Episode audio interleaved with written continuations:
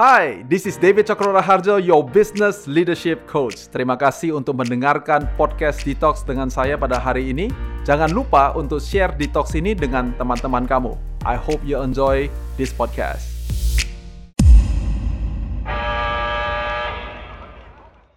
Kalau kalian sudah jadi manajer dan kalian sudah sering di dalam bisnis, ada satu kata-kata yang kita bilang begini. Mari kita bernegosiasi dan kita jadikan ini menjadi win-win solution, kira-kira begitu. Win-win solution artinya apa? Lu menang, gua juga menang. Bukan lu rugi, gua rugi, gak ada yang mau. Atau lu menang tapi gua rugi. Atau gua menang, lu rugi. Nah, ini adalah tentunya sebuah metode yang baik dan ini adalah sesuatu yang dipakai sebagai teknik negosiasi. Kalau semuanya ada gedung yang sedang diserang oleh teroris dan kemudian mereka ada uh, apa namanya sandera di dalamnya, mereka mengirim sebuah tim negosiator untuk bernegosiasi dengan teroris itu. The rule of engagement yang pertama yaitu adalah pastikan kita mendapatkan win-win situation.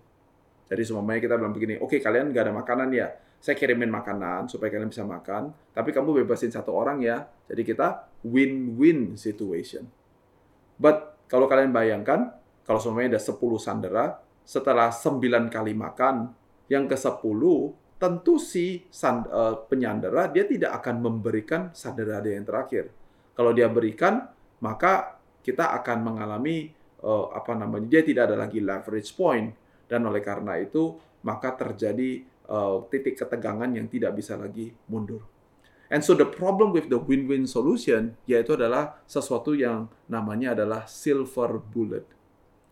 Silver bullet kalau kita bayangkan peluru yang dibuat dari silver tentu tujuannya adalah bukan untuk ditembakkan. Kalau peluru biasa ya untuk ditembakkan, tapi kalau peluru yang dibikin dari silver tentu kita lagi berpikir tentang ini dipakai hanya kalau necessary saja.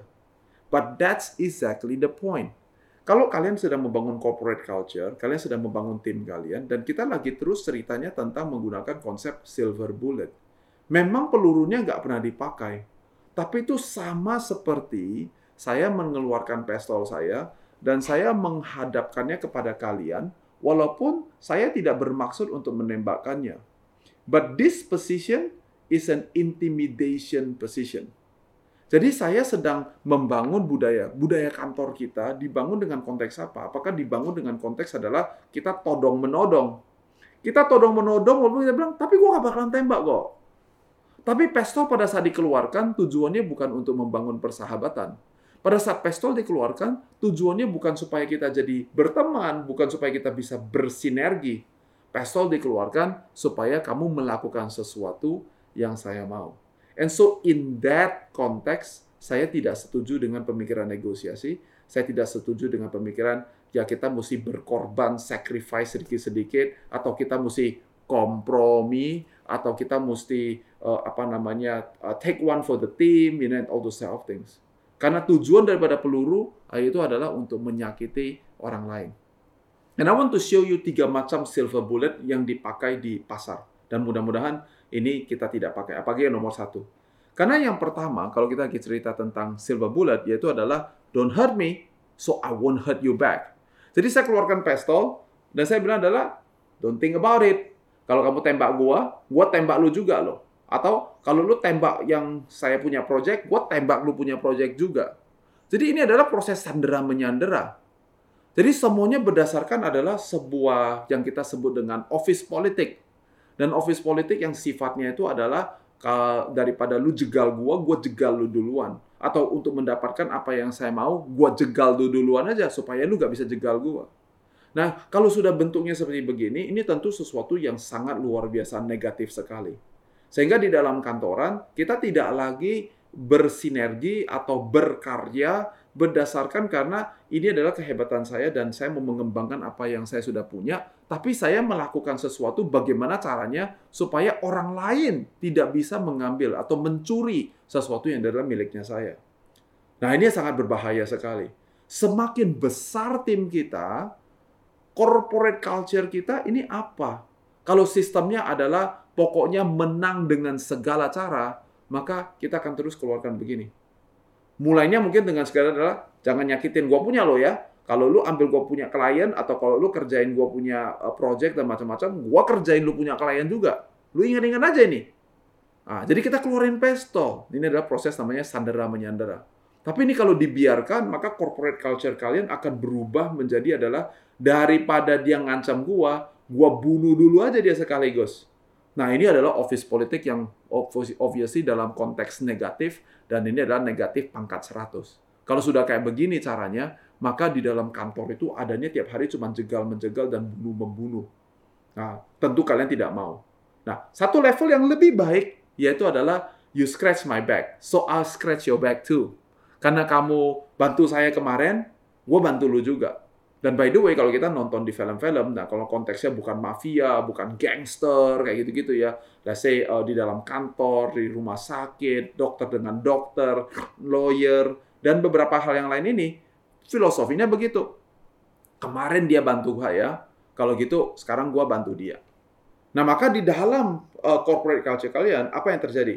Maka terjadi ada tim A, tim B. Ini adalah uh, timnya si Pak siapa, yang ini adalah timnya Bu siapa.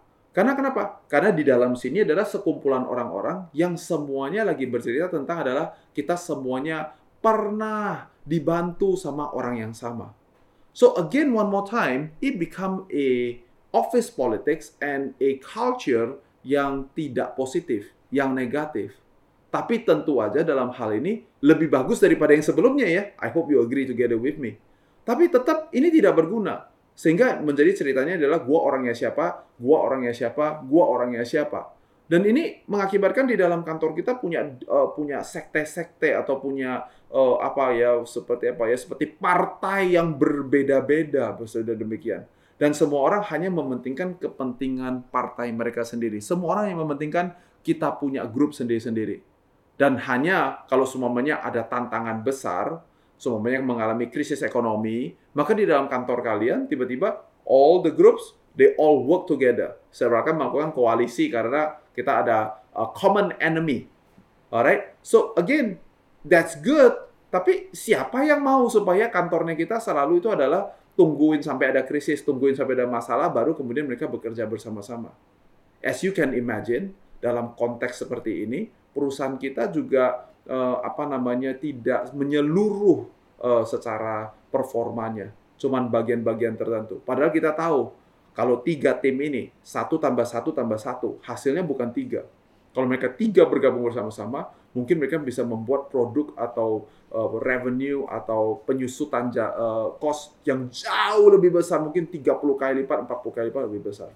And that's the reason why I'm teaching you this type of things. Karena ini adalah penting sekali. Oke, okay? itu yang kedua. Yang ketiga adalah I don't like to be treated this way, so I will not treat you that way. Semua daripada kita punya sesuatu yang kita anggap benar dan salah. Dan ada sesuatu yang kita anggap adalah, aduh, gua gak suka lah diginiin. Nah, kalau kita sebagai anak-anak, mungkin ini yang paling sering diajarkan di dalam keluarga. Jarang di kantor, tapi di keluarga paling sering. Kalau semuanya dua anak saya lagi bertengkar kayak begitu, saya tanya sama dia, kalau saya yang tinju kamu kayak begini, kamu rasa seneng nggak? Enggak. Lah kalau gitu ngapain lu kerjain lu punya saudara? Nah, betul nggak? Atau kita bilang begini, kalau kamu seumpamanya ditinggalkan, makanan nggak di, gak disisakan, kira-kira kamu happy nggak? Enggak toh. Ya kalau gitu ya, bo jangan kerjakan ke orang lain gitu loh. Nah, seperti demikian. The problem with this thinking is a passive aggressive. Jadi kita melakukan karena supaya ada apa-apanya untuk gua. Karena kalau saya nggak lakukan, nanti dia lakukan sama gua. Ya udah deh, kalau gitu kita coba mikirin dong. Nah, sampai di titik ini, simpati mulai masuk. Dan kalau simpati ada di dalam sebuah budaya kantor, in your corporate culture, maka ini membantu kita untuk bisa saling merasakan. Wah, jadi kalau kerjakan sesuatu, kita rasakan, oh ya, kalau gitu saya juga uh, apa namanya uh, melakukan ini dan melakukan itu and things like that. Right? Jadi kita tidak, tapi di sini masih pasif agresif karena semuanya dipusatkan hanya kepada sesuatu yang saya tidak mau terjadi, yang nggak mau, yang negatif. Karena saya nggak mau ditinggalkan, saya nggak mau uh, nggak di ngajak ngobrol, saya nggak mau apa pun. Kalian fill in the blank sendiri. Karena saya nggak mau, maka saya tidak akan lakukan itu kepada orang lain. Supaya apa? Supaya kamu tidak melakukan itu kepada saya. Itu sama seperti uh, mengatakan bahwa di dalam sebuah pernikahan saya tidak akan tidur dengan perempuan lain supaya kamu juga jangan macam-macam ya kalau keluar sama uh, apa kalau di kantor ketemu dengan laki-laki yang lain. Passive aggressive. Pernikahan seperti begitu mana mungkin bisa bahagia. And so it is true in your corporate culture. But again, in my opinion, yang nomor tiga lebih bagus daripada nomor dua, yang nomor dua lebih bagus daripada nomor satu. So I have a plus one for you today. The plus one adalah I like to be treated this way, so I'm gonna treat you first the way I want to be treated. Karena saya suka dengan hal ini, maka pertama-tama saya kerjakan dulu kepada kamu. This, my friends, is not a bullet. Ini namanya adalah the golden standard. Oke, okay? jadi beda. Yang ini namanya peluru. Walaupun pelurunya pakai silver. Gua nggak nembak kok. Tapi kalau terpaksa ditembak gak? Pasti ditembak. Padahal baru kita hidup dengan golden rule, wah beda lagi. Golden rule artinya adalah yang gua mau, yang gua suka, gua kerjakan dulu, kasih elu. Nah di sini ada sesuatu yang uh, penting atau ada sesuatu uh, efek secara psikologi yang penting yang kita perlu untuk bicarakan pada saat saya suka untuk di uh, karena saya mau di treated with respect. Kalau saya uh, di berbicara, saya mau didengarkan oleh orang lain. Karena itu saya mendengarkan orang lain secara atentif. Saya gak hidupin HP saya sambil dengar, hmm, hmm, oh ya, oke okay, terus. Uh, tapi tangannya goyang terus nih kayak begini atau kayak gini terus nih. Ya, terus, ah ya, terus, uh, uh. Tapi cuman telinganya yang dengar gitu loh ya kan? Atau setiap kali orang ini berbicara, bentar ya, saya mau ke WC dulu. You know, all these things. Karena I want to be treated with respect. I respect other people first. Karena saya mau didengerin, saya dengerin dulu orang lain. Do you know that this golden rule adalah yang disebut dengan satu kata, yaitu namanya adalah love atau kasih. And love is offensive. Dia tidak pasif agresif. Dia adalah offensive karena cinta, karena sayang, makanya dia go out of the way to do something. Coba bayangkan zaman-zaman sekarang khususnya kalau ada lagi engagement atau lagi melamar seorang wanita kayak begitu, dia mau melamar, coba dia lakukan apa? Dia sampai panggil teman-temannya, dia simpan kameranya secara tersembunyi, dia create momennya itu. Kenapa? Karena dia offensive, karena dia mau menunjukkan how much do I love you. Itu sebabnya dia tunjukkan segala-galanya. Kan sebetulnya nggak perlu kan ya. Cuma sekarang gini, eh kita udah lama nih pacaran, yuk menikah yuk. Bisa nggak? Tentu bisa. Tapi yang menerima mungkin rasa, lo kok kayak di pasar gitu ya. Udah lama jadi mari kita menikah.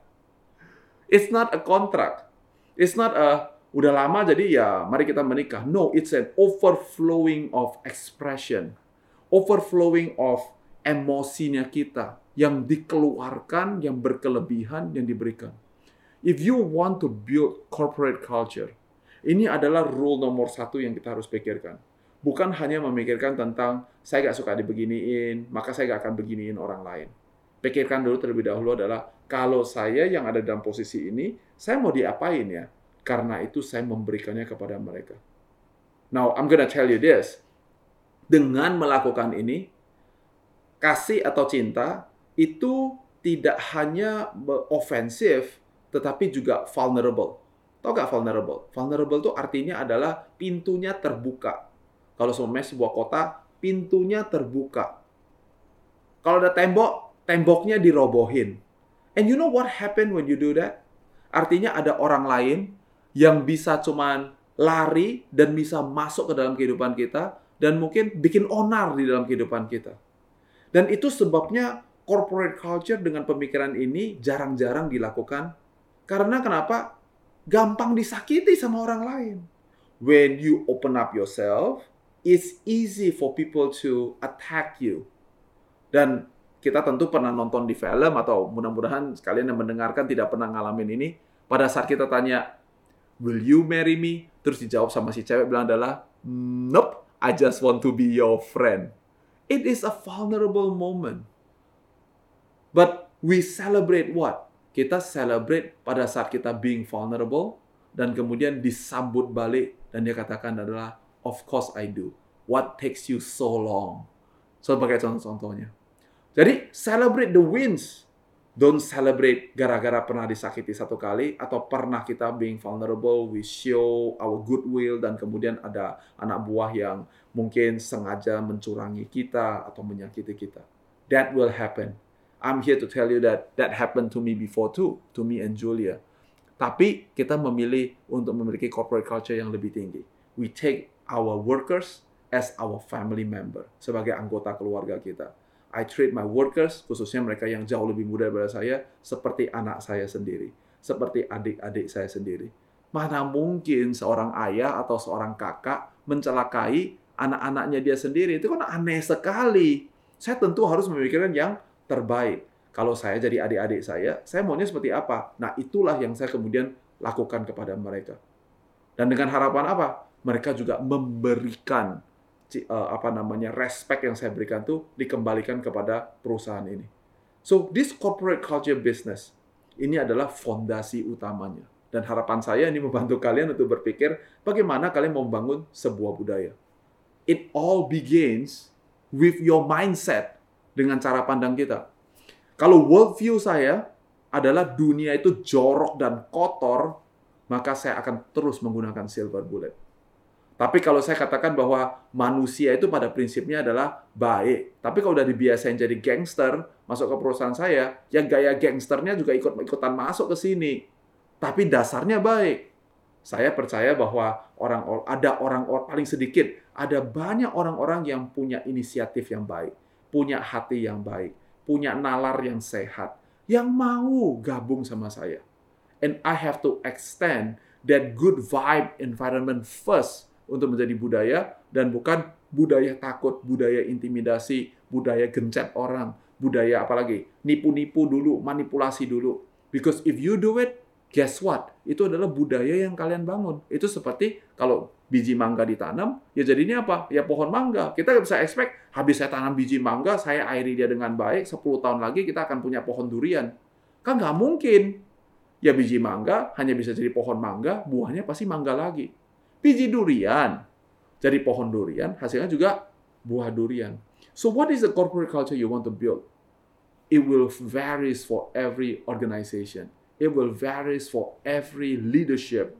Tapi prinsip kebenaran ini mudah-mudahan membantu kalian untuk berpikir ulang tentang am I gonna use a silver bullet or am I gonna use the golden rule to build the culture of my organization. I hope this is helpful for you. Thank you for listening to Detox with David Chokro Raharjo.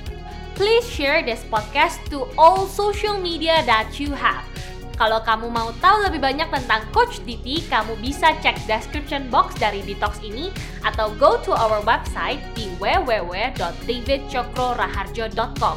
Dan jangan lupa untuk follow Instagram Coach DT di @dtjokr.or.